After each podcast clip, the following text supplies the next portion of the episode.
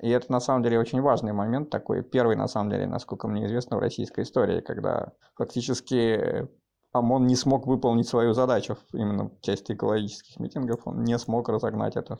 Хотя люди действовали абсолютно мирно, они просто стояли и защищали твою землю. И потом пришлось договариваться.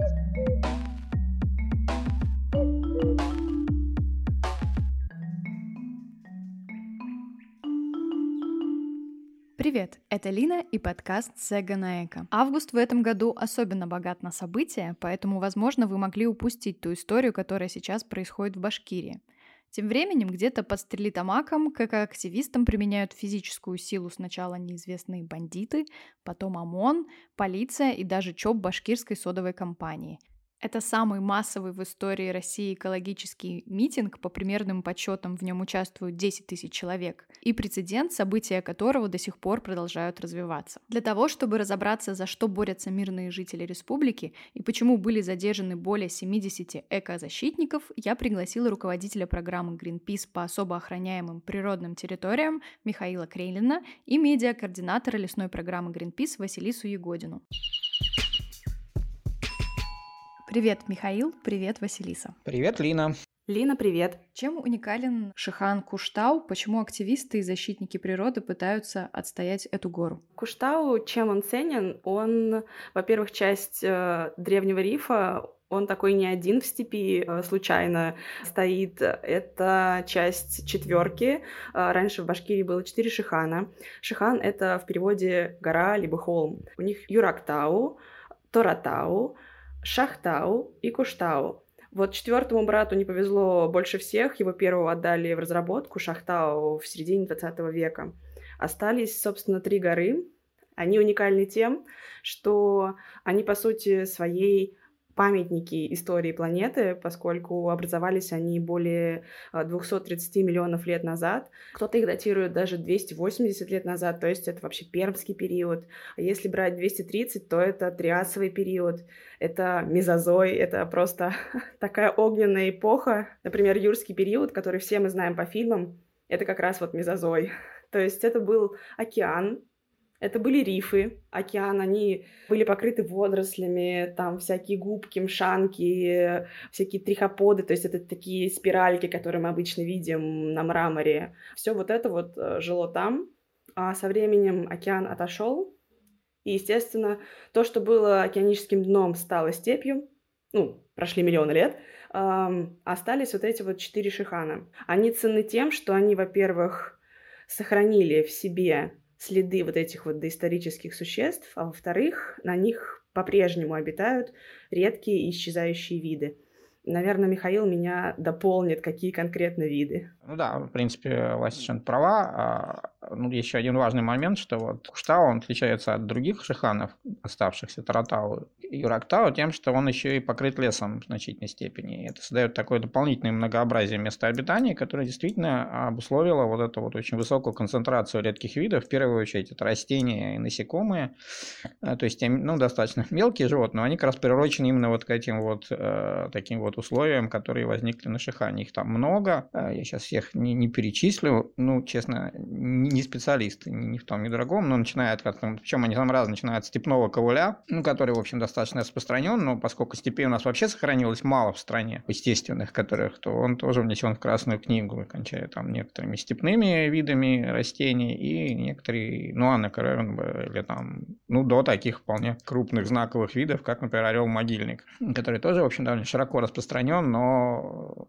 при, но, но, но при этом очень, очень редок. Соответственно, ну, вот таких редких видов нам больше 40 обнаружили башкирские ученые в последние 5 лет. А, и еще раз говорю, на площади около 500 гектар, которые занимает эта гора, это вот очень высокая концентрация, ну, редко где такое есть. Соответственно, это вот обуславливает именно природную ценность этой территории. Есть еще культурная, историческая. Ну, я в этом тоже не очень большой специалист, но, ну, во-первых, это вот, ну, часто, когда для местных народов вот какие-то такие выдающиеся природные явления, там какие-то горы, отдельные скалы, они имеют какое-то сакральное значение, а тут это еще такой вот ну, как я понимаю, значительная часть башкирского народа воспринимает это как такой действительно символ а, народа, и поэтому, конечно, для них это очень важно. Расскажите, как развивались события и что там вообще произошло? Я думаю, имеет смысл начать за 10 лет до текущих событий, потому что, собственно, жители Башкирии не просто так э, вышли и поставили палаточный лагерь, они многие годы добивались охранного статуса для шиханов. Они давно хотят, чтобы три оставшихся шихана, которые еще пока никто не скопал, не срыл, а, в итоге были включены в национальный парк и получили защиту. Но, к сожалению, не особо-то слушают жителей. То есть им пришлось, например, очень долго отстаивать соседний Шихан Таратау. Они проводили очень классные акции, флешмобы, пели. Эм. В общем, они защищали Шихан Таратау, когда речь э, у башкирской содовой компании шла об этом Шихане, о разработке его. И в итоге когда они уже думали, что они отстояли Шиханы. В прошлом году новый глава республики дает разрешение на разработку Куштау. Он подписывает лицензию на проведение геологических работ и все вот это такое. Меня сейчас Миша будет поправлять. Да, действительно. А, дело в том, что изначально, ну, уже много лет, с тех пор, как э, башкирская содовая компания, но она раньше по-другому называлась, это было другое юридическое лицо, она заявляла, что вот у нее скоро кончатся запасы известняка на Шихане Шахтау, который уже практически уничтожен. Им нужна альтернатива. И они изначально действительно прицеливались на два других Шихана. И Туртау, потом Юрактау. Объясняя тем, что Акуштау вопрос не стоял. А более того, когда об этом вопрос возникал, э, то сами представители компании говорили, что Куштау мне подходит, там не то качество известняка. Не могу однозначно сказать, в чем он там, чем он им не нравился, но тем не менее такие разговоры шли. А, но два других Шихана, Тратау и Юрактау, они действительно уже изначально, ну изначально, с 70-х годов имели статус памятников природы. И поэтому там было довольно такое юридическое основание их не допускать. И предыдущий глава республики, там Хамитов, он вообще был против передачи каких-либо саханов э, башкирской содовой компании. Э, есть мнение, что было в значительной степени из-за этого ему и пришлось покинуть его пост. А новый глава, господин Хабиров, когда он стал еще в Риу, он э, начал с того, что в значительной степени, ну, видимо, ему одной из задач, которые ему поставили, когда он пришел на эту должность, это было как раз решить вопрос с этим башкирским обеспечением башкирской содовой компании, ну, в смысле удовлетворить их требования. Он, видимо, решил, что будет такой компромисс, он довольно жестко сказал им, что Тратау и Юрактау не отдадут, но предложил им взамен Куштау. И, видимо, там был какой-то торг, в результате, э, причем он был на достаточно высоком уровне, там было заседание на уровне вице-премьера России Козака. Кстати, башкирская содовая компания очень активно поддерживала публично и достаточно резко тогдашний вице-премьер, нынешний министр промышленности Мантуров, то есть там на самом деле вопрос решался на федеральном уровне. И, собственно, лицензия была выдана именно на федеральном уровне. Она выдала, была выдана не э, главой Башкирии. Э, собственно, формально вообще к выдаче лицензии региональные власти у нас по, по законодательству, если это не вообще распространенные полезные ископаемые, а это не распространенные полезные ископаемые, прямого отношения не имеют. Они согласовывают выдачу. Выдача производится федеральным органом исполнительной власти. В данном случае это был территориальный орган Федерального агентства по недропользованию Приволжск недра. Это было сделано на самом деле в прошлом году, действительно, но, значит, вот это принципиальное решение о предоставлении именно было в конце 2018 года. А в прошлом году уже была выдана лицензия на разведку и добычу в августе как раз вот ровно, ну, почти ровно год назад, которая, собственно, была основным документом для того, чтобы а, начать эту работу. И совершенно справедливо Василиса сказала, что все это время граждане, ну, в первую очередь республики, хотя не только, выражали довольно жесткие ну как жестко, сначала это было в таких вполне корректных и спокойных формах. Она там устраивали флешмобы, писали письма, обращения различные по защите ну, лет 10 уже точно. Штау, что, ну, точнее, сначала, в первую очередь, действительно, борьба шла за Тратау и Юрактау, потому что вроде считалось, что поскольку башкирская содовая компания отказывается от Куштау, то ему так особо ничего и не угрожает. И поэтому, собственно, и вопрос даже придания ему статуса особо охране природной особо не ставился, потому что, ну, вроде как считалось, что ничего страшного не произойдет. Потом вот, когда уже появилось решение по Куштау, тогда стали по этому поводу тоже много говорить.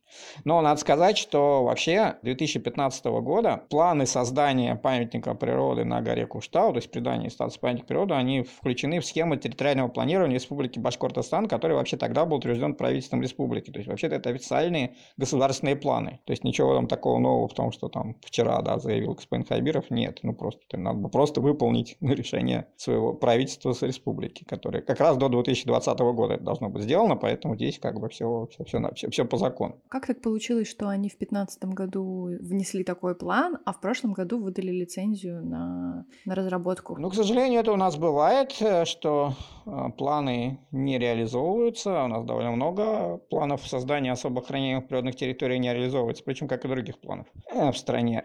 Просто посчитали, что соду для них важнее на тот момент. Ну и, видимо, посчитали, что там... Ну, я, я так понимаю, что просто действительно власти республики считали, что вот то, что они согласились сохранить Таратау и Юрактау, это всех удовлетворит, и люди не будут по этому поводу сильно возмущаться. Ну, просчитались. Ну и, собственно, сначала все действительно шло, опять же, так достаточно мирно, то есть, ну, да, устраивались флешмобы, ну, не могу сказать, ну, иногда довольно массовые, иногда не очень массовые, но это все как, как обычно у нас, э, власти республики и всякие подведомственные подконтрольные им СМИ, называли их, понятно, там, экстремистами, или просто старались не замечать, делая вид, что никакой проблемы нет, думая, что, в общем, этим все и ограничится. Но, опять же, просчитались, и когда уже действительно, ну, собственно, активность такая жесткая началась, когда появились на горе таблички о том, что вот планируется вырубка леса и начало там геологоразведочных работ. Кстати, именно тогда, на самом деле,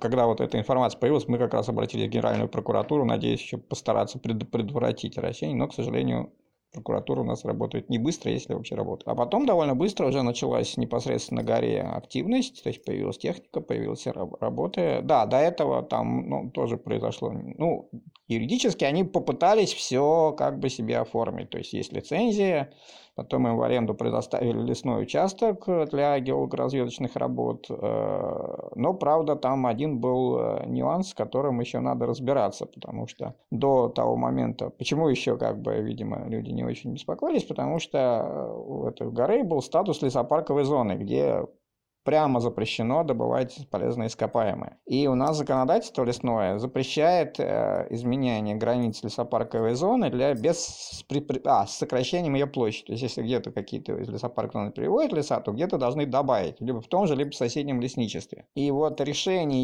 о вот этом изменении, да, у них сейчас по документам это уже не лесопарковая зона, но там много всяких вопросов с этими документами, потому что, во-первых, э, то, что мы специально проверяли, они ссылаются на решение там то ли марта, то ли мая, ну точнее по-разному, это тоже возникает вопрос. Но в июле еще по карте лесхозяйственного регламента вот этого Макаровского лесничества было написано, что это лесопарковая зона. Потом они эту карту, когда мы начали как раз по этому поводу возмущаться, они резко поменяли. Но все равно есть вопросы, а самое главное, что ни в этом, ни в соседнем лесничестве не увеличилось количество площади этих самых лесопарковых зон. То есть даже если это было сделано, это было сделано все равно незаконно. И это еще тоже приводит к большой разборке. А второй момент, это, конечно, вот эти самые краснокнижные виды, которых они, опять же, пытаются не замечать. Хотя у них даже в договоре аренды написано, что они обязаны соблюдать, э, сохранять среду обитания краснокнижных видов, что при этих действиях, конечно, невозможно. Поэтому фактически они изначально нарушают даже договор аренды, который который им предоставлен. Но это формальная запись, но она, к сожалению, их обязывает. Поэтому даже с этой точки зрения, в общем, деятельность там не совсем, мягко говоря, не совсем законно. И это все, конечно, доводилось и до властей, и ученые встречались с Хабировым, ну, он им сказал, что, ну, типа, условно что-то типа, да, конечно, я вас очень уважаю, но соду мы добывать будем. Но это было как бы до того, как началась активная фаза противостояния, но что было, когда она началась, когда действительно туда зашла техника. Опять же, сначала пытались решить вопрос силовым путем, причем очень жестким, в том числе там разбиванием лагеря, палаток, там воровали у людей вещи в том числе там даже у моего знакомого корреспондента «Новой газеты» Ивана Жилина украли рюкзак с ноутбуком как раз в ночь 9 на 10 августа. Ну, а дальше уже совсем перешло все в жесткую фазу. Ну, а дальше чем все кончилось, все знают.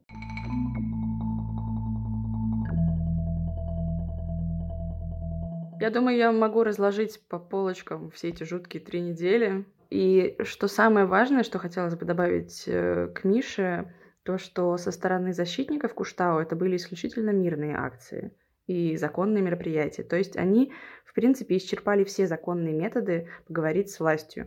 То есть они писали обращения, приглашали ученых, они запустили петицию. Кстати, она на прошлой неделе, наконец, э, завершила сбор подписей, то есть там было нужно собрать 10 тысяч подписей, чтобы обратиться к властям республики с просьбой придать Куштау охранный статус. Наконец-то на прошлой неделе она завершила сбор подписей, необходимых для этого обращения, и она официально принята к рассмотрению. Мы надеемся, что решение по приданию охранного статуса придет гораздо быстрее, чем ответ на ту петицию.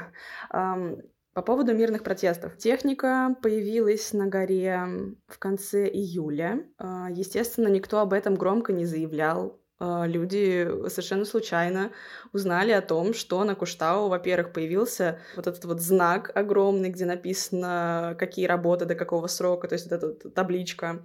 Там появилась техника, там появились э, сотрудники башкирской садовой компании э, в синих куртках. Это было совершенно не публичное мероприятие, и о нем узнали, в общем-то, случайно. Пришли люди на гору, увидели, немножко удивились, мягко скажем, потому что, опять же, про то, что этот лес переведен, якобы переведен э, а, из лесопарковой зоны, он передан в аренду, об этом тоже никто из обычных людей не знал. Это не такая громко сказанная информация. Вот, они пришли, сказали друзьям, что что-то неладное творится на горе. Надо прийти еще поговорить, попросить, ну, что происходит вообще. И, собственно, они пытались поговорить с сотрудниками, пытались донести до них мысль, что вообще-то здесь ничего делать нельзя, рубить деревья, которые вы сейчас рубите, тоже нельзя, вот так вот просто, это в конце концов незаконно. На что сотрудники ВСК в общем-то, ничего не ответили, они просто на следующий день позвали ЧОП, то есть это частное охранное предприятие, нанятое компанией. И уже получается, с людьми, которые поставили палатки рядом, а палатки в лесопарковой зоне — это нормально начали разговаривать э, с защитниками Кушта уже чоповцы, что удивительно само по себе, и люди поняли, что что-то здесь неладно, надо оставаться, надо следить, что они там делают, надо говорить громко. То есть надо во все телеграм-каналы, в наши группы защитников писать о том, что происходит на горе. Что-то замалчивается, что-то нехорошее. И через неделю был проведен э, флешмоб э, недалеко от лагеря, но на склоне. Там был растянут э, флаг Башкортостана длиной, по-моему, порядка трех километров. Там стояли очень много, очень много людей пришло на этот флешмоб. Опять же, он мирный, ничего они не нарушали, никого не били, никого не притесняли. Прошел этот флешмоб 9 числа, это воскресенье. А в ночь, в ночь, именно вот когда спустилась тьма, назовем ее так, а, в лагерь пришли очень странные люди. Мы так и не... Мы не можем опознать, кто эти люди. А, они были в масках, балаклавах и вели себя достаточно агрессивно по отношению к лагерю. Ну, сами вы можете представить себе ситуацию. Вы стоите с палаткой ночью, и к вам приходит ватага странных людей, которые начинают вас оскорблять, выламывать руки, ломать палатки. Естественно, у каждого сознательного гражданина первая реакция — позвать полицию. Что они и сделали. Защитники Куштау вызвали полицию, которая не, не сказать, чтобы очень быстро приехала, но все-таки приехала. Это можно отдать ей должное. Но, честно скажу, ничего полиция в данной ситуации не сделала, сделала и эти люди не задержаны, они не несут никакой ответственности за то, что они сделали с лагерем, с палатками и с людьми. А там были сломанные руки, и вообще всю ночь, получается, держали людей в напряжении, то есть ты не поспать не можешь, не отдохнуть, и это, ну, на самом деле не самая приятная встреча в лесу. Вот. Э, после этого, естественно, они поняли, что надо все фиксировать, надо выходить в прямые эфиры, надо записывать видео, надо звать помощь, потому что явно сотрудники правоохранительных органов не особо стремятся предотвратить такое развитие событий. Эх, если бы они знали, что будет следующие выходные. Следующие выходные это 15-16 августа. Эти выходные был запланирован э, флешмоб, э, называется «Субботник на Куштау», но субботник провести не удалось, потому что в 10 утра к лагерю подошел ОМОН прям подошел, стеной подошел.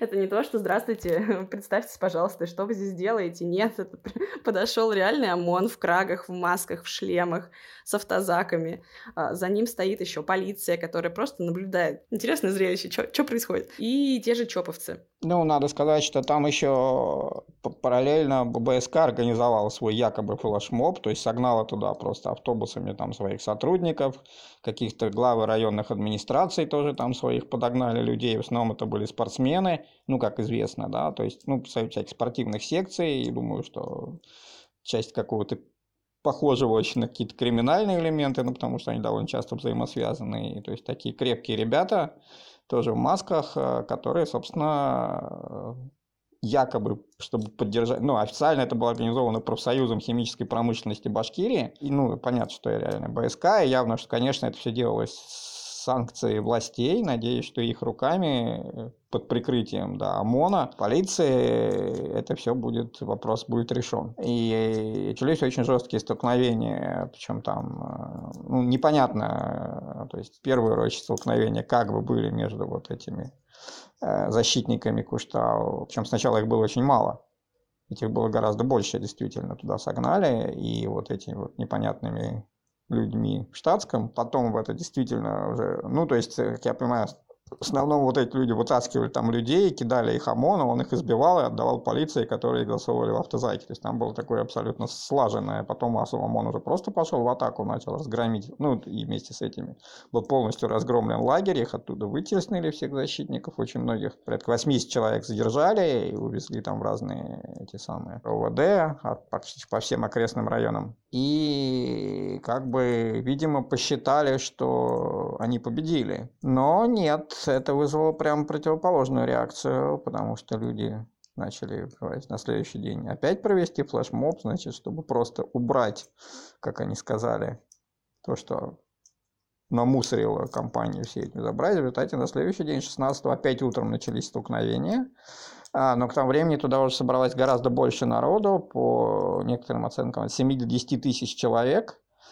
И с этим уже, да, при этом э, как раз э, вот эти люди из э, башкирской садовой компании, они, ну, вот эти нанятые ими все эти, они ушли, видимо, посчитав, что их функция выполнена, и все кончено, остался там фактически только правоохранительные органы, начались уже такие вот фактически противостояние стенка на стенку, но поскольку людей уже было гораздо больше, явно власти не рассчитывали на такой, ну что со всей республики действительно съедется такое количество людей, то полдня вот это вот противостояние длилось довольно жесткое, а, в основном периодически переходящее в такую силовую фазу, но силы уже были, то есть как бы в количественный перевес на стороне защитников, и это на самом деле очень важный момент такой, первый на самом деле, насколько мне известно в российской истории, когда фактически ОМОН не смог выполнить свою задачу именно в части экологических митингов, он не смог разогнать это.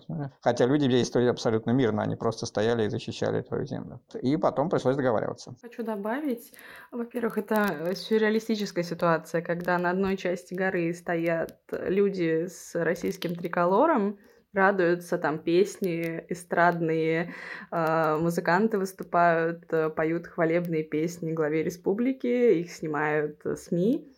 А вот отойди 500 метров, там женщин пожилых утаскивают в автозак. И прямо грейдеры идут в гору. То есть это не то, что я пришел с тележкой, пропустите меня. Нет, это огромная техника вообще-то. Это ужасная картинка. Это ужасный контраст. Его просто ну, придумать невозможно. И второй момент, что после того, это длилось противостояние несколько часов, более восьми часов. Вот так вот контактировать с ОМОНом, это очень тяжело. То есть все просьбы, пожалуйста, не трогайте, пожалуйста, не бейте, пожалуйста, остановитесь в лагере дети, они не работали, просто стенка шла дальше. И постепенно люди были оттеснены. Более восьми часов — это много. И после того, когда все, кто мог защищать, стоять, были вынуждены убежать, разбежаться по горе, по лесу. А на место лагеря пришли сотрудники БСК, они установили еще раз свой забор, при этом на этот раз они его обтянули помимо сетки рабицы еще и колючей проволокой и, собственно, остались на горе. При этом там же лагерь разгромленный, там проткнутые емкости с водой, то есть защитников лишили воды. Там просто уничтоженные палатки, там вещи личные лежат. То есть, ну, э, с точки зрения того, кто не знает, просто люди оставили мусор за собой. И на следующее утро действительно это был организован еще один субботник, и до приезда второй партии ОМОНа защитники Куштау убирали мусор. Они собирали свои палатки и убирали мусор, который остался после субботы. То есть они сделали то, что вообще-то должны были сделать государственные структуры, то есть привести в порядок природную территорию. Они убрали. И когда пришел ОМОН, и с другой стороны начали собираться люди, там было действительно по, несколько, по разным подсчетам от 7 до 10 тысяч человек в воскресенье. То есть э, в этом случае, получается, защитников было как минимум вдвое больше, чем ОМОНа. Да, и может быть только это действительно спасло гору, потому что днем приехал наконец-то глава республики. После того, как э, глава Ишимбайского района называл защитников тварями, он просто говорил матом «Уходите отсюда!» в мегафон. Официальное лицо республики орало на защитников матом «Идите отсюда, вы твари!»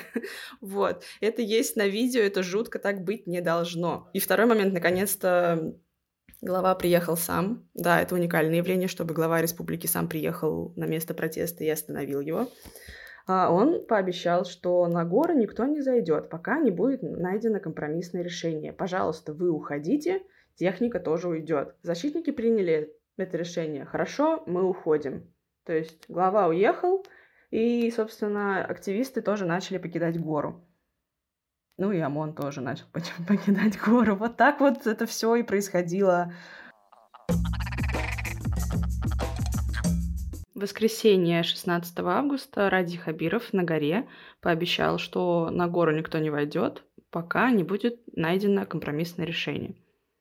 Расходитесь. Понедельник, к сожалению, обещанная главой республики встреча с активистами, по сути, не состоялась, потому что э, его подчиненные, он сам начали отсеивать активистов, с которыми он согласен разговаривать. То есть, например, движение Башкорт, оно подало апелляцию в суды, чтобы с него сняли недавно, совсем недавно присвоенное э, звание экстремистской организации. То есть они в легальном поле пытаются вернуть себе свое имя. Однако в том числе их представители не хотят э, видеть на встрече. И она долгое время в понедельник переносилась, давайте еще попозже, давайте еще подумаем, отсеем еще кого-нибудь. И в итоге очень поздно вечером встреча первая все-таки состоялась, но на нее, во-первых, не пустили адвоката. С задержанными их более, ну, практически 80 человек, это много. А, с ними работает несколько адвокатов, а, в том числе как раз тот, которого не пустили на встречу. Но, например, на встрече был Урал Байбулатов, это один из экоактивистов, и он в том числе работает на радио в республике. Ну, в общем, получилась некоторая скомканная встреча. Ну, это не компромисс, это не диалог, и было решено, что нормальная встреча пройдет в следующую пятницу, то есть э, это у нас число 21 августа, да, в пятницу, в 4 часа дня. И мы очень рады, что все-таки эта встреча состоялась. А, на ней были как раз представители защитников, то есть людей, которые действительно были на горе. В том числе там же выступал и Урал Байбулатов. Он, собственно, зачитал на двух языках а, пять требований активистов. В них, в этих требованиях нет ничего незаконного. То есть первое — это придать охранный статус Куштау и придать охранный статус общий трем шиханам, статус национального парка. Второе — это рассмотреть по по закону рассмотреть э, действия правоохранительных органов и в случае нарушения наказать в соответствии с законом, требование отпустить задержанных и, собственно, создать э, координационный совет. То есть э, основное требование — это то, чтобы ПСК прекратила попытки все поползновения на гору, чтобы у нее не было никакой лазейки для разведки, для вырубки. В общем, ну, чтобы она оставила в покое гору, а Куштау все таки получил охранный статус. Вот такие требования были. И выслушав их, он их получил еще и в письменном виде. То есть они оформлены, ну, как понятном, доступном виде. Глава республики их получил и ответил, что Если в срок до 4 сентября Башкирская содовая компания и защитники Куштау не придут к какому бы то ни было компромиссу, тут непонятно, что он имеет в виду, тогда 4 сентября он отправляет э, все документы, необходимые для придания Куштау охранного статуса, дальше, то есть в Минприроды. То есть он сказал, что у него все эти документы уже есть, он дал соответствующее поручение, то есть у него все в порядке. И вот срок дал, да, 4 сентября. Дальше он сказал спасибо, активисты ушли, и, к сожалению, он дал э, только одному журналисту задать вопрос. А, это был вопрос по поводу главы Ишимбайского района, который называл активистов тварями. Будет ли хоть какой-то, ну, как-то, ну, разговор или хоть что-нибудь вообще с этим человеком. На что глава сказал, что у нас есть э, законы, они должны соблюдаться, и вообще-то встреча была с активистами, а не журналистами. Я с журналистами уже пообщался достаточно, тоже можете уходить. Вот такая была встреча. Ну, то есть, по сути, это звучит так, как будто власть поддержала активистов защитников. Уникальность этого протеста, что туда реально съехались люди со всей республики. То есть э, это место, ну, костяк, а вот, ну, большинство-то было как раз приезжих в результате, вот когда был массовый пикет, массовый, вот, 16 э, числа, они не смогли, ну, понятно, то есть то, что в течение суток там со всей республики смогли собрать там 10 тысяч человек, это реально для России это уникальная история, и она очень показательная, надеюсь. Я думаю, что в первую очередь это напугало власти, потому что если бы это были все-таки местные только жители, их бы сломали, а когда это такой вот уже фактически неорганизованный, но очень при этом быстро состоявшийся, как сказать, мобилизация людей вот именно всей республики, это, конечно, очень серьезный звоночек. А вот. А, и, кстати, э, по поводу информации, да, ведь одно из требований, которое было озвучено горе, это как раз уволить этого руководителя официального агентства Башинформ Мурзагулова, который там больше всех разорялся на предмет всяких ваххабитов и прочих. Но сказал Ради Фаритович Хабиров, мы своих не сдаем. Такой какой-то, не знаю, не, правовая история, да, не правовая история. Ну, хорошо. И, кстати, он ведь еще и обещал э, помочь с правовой э, поддержкой задержанных. Э, обещал там со своими юристами поговорить. Про это тоже как-то что-то ничего не слышно. То есть суды как выносили пачками эти приговоры, так они, никто их, по крайней мере, не слышал, чтобы кто-то из государственных э, структур поддерживал там какие-то апелляции или что-то в этом духе. То есть, э, ну, и как-то на, на общем фоне это такое впечатление, что это немножко забылось, но потому что не все обещания данные выполняются. Давайте поясним, кого мы имеем в виду, когда говорим защитники. Кто эти люди? Мы имеем в виду, и они такие есть, это жители близлежащих деревень. У Куштау это жители Стерлитамака, Уфы и вообще Республики Башкортостан. То есть это граждане Российской Федерации, которые реализуют свое право на защиту окружающей среды, на благоприятную окружающую среду. Это абсолютно обычные люди, соседи. Большинство из них друг друга знают, они живут рядом, они живут рядом с этой горой. Часть даже сотрудников БСК тоже были на горе и отстаивали ее, потому что а, одно из требований активистов как раз модернизируйте, пожалуйста, производство у вас очень много отходов, оно не стоит того. То есть это обычные люди, которые, к сожалению, в средствах массовой информации очень долгое время были дискредитированы, их называли по-разному, экстремистами, террористами, ваххабитами, исламистами. В общем, они перебрали вообще все, что можно. Ну, просто очерняли людей, которые пришли в лагерь. И что это просто рейдерский захват горы, это вот, э, смотрите, 8 тысяч рабочих мест э, БСК, а вы, получается, хотите лишить людей работы, вы работаете на конкурентов э, башкирской содовой компании, которые таким образом через вас пытаются решить свои дела, э, вам платят за это. То есть, во-первых, защитники не собирали денег, они не просили ни у кого денег, они просили помощи и огласки. Единственное, что они просили привозить, это по мере необходимости продукты в лагерь и теплую одежду, потому что в конце концов август это не самое теплое время по ночам. Вот, то есть они не просили ни у кого денег. И то, что развернулась такая просто масштабная, феерическая кампания в некоторых СМИ, республики и федеральных, это, это непрофессионально, я считаю точки зрения журналистики была показана совершенно необъективная картина, не все точки зрения были учтены. И я очень надеюсь, что в ближайшие две недели эта информационная война не продолжится. И могу сказать, что, например, э, защитники уже запустили флешмоб. Он простой. Это выкладывайте фотографии с горы и говорите, что красивого вы там видели. То есть ваши, ваши воспоминания как вы проводили там время, каких, какую живность вы там видели, какие деревья. То есть э, показать всем, кто еще не понял, что это действительно безумно красивая и важная гора, чтобы они увидели это.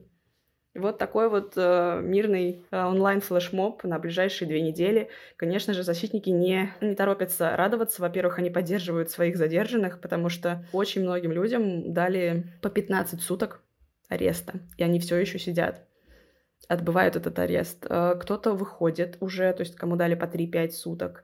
Они выплачивают штрафы, они подают э, заявление в Верховный суд. А что еще обычному гражданину остается в такой ситуации, когда тебя незаконно задержали, и ты просто столкнулся с махиной, которая сильнее тебя?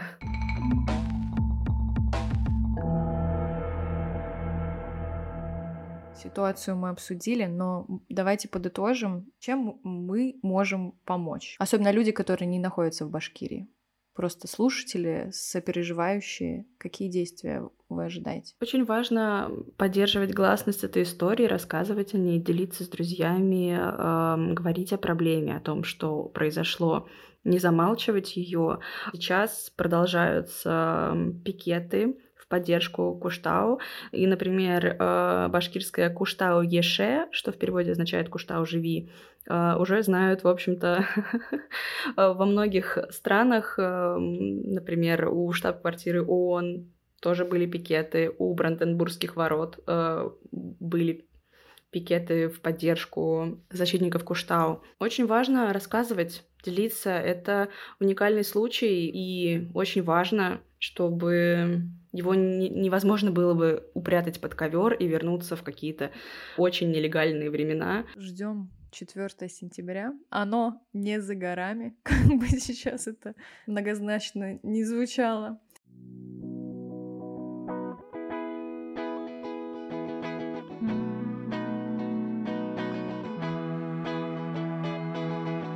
Все ссылки на организации, которые мы сегодня так или иначе упоминали, вы найдете в описании к этому подкасту. Спасибо, что были сегодня со мной. Не забывайте подписываться на подкаст Сега на Эко, рассказывайте о нем друзьям. Дальше будет только интереснее.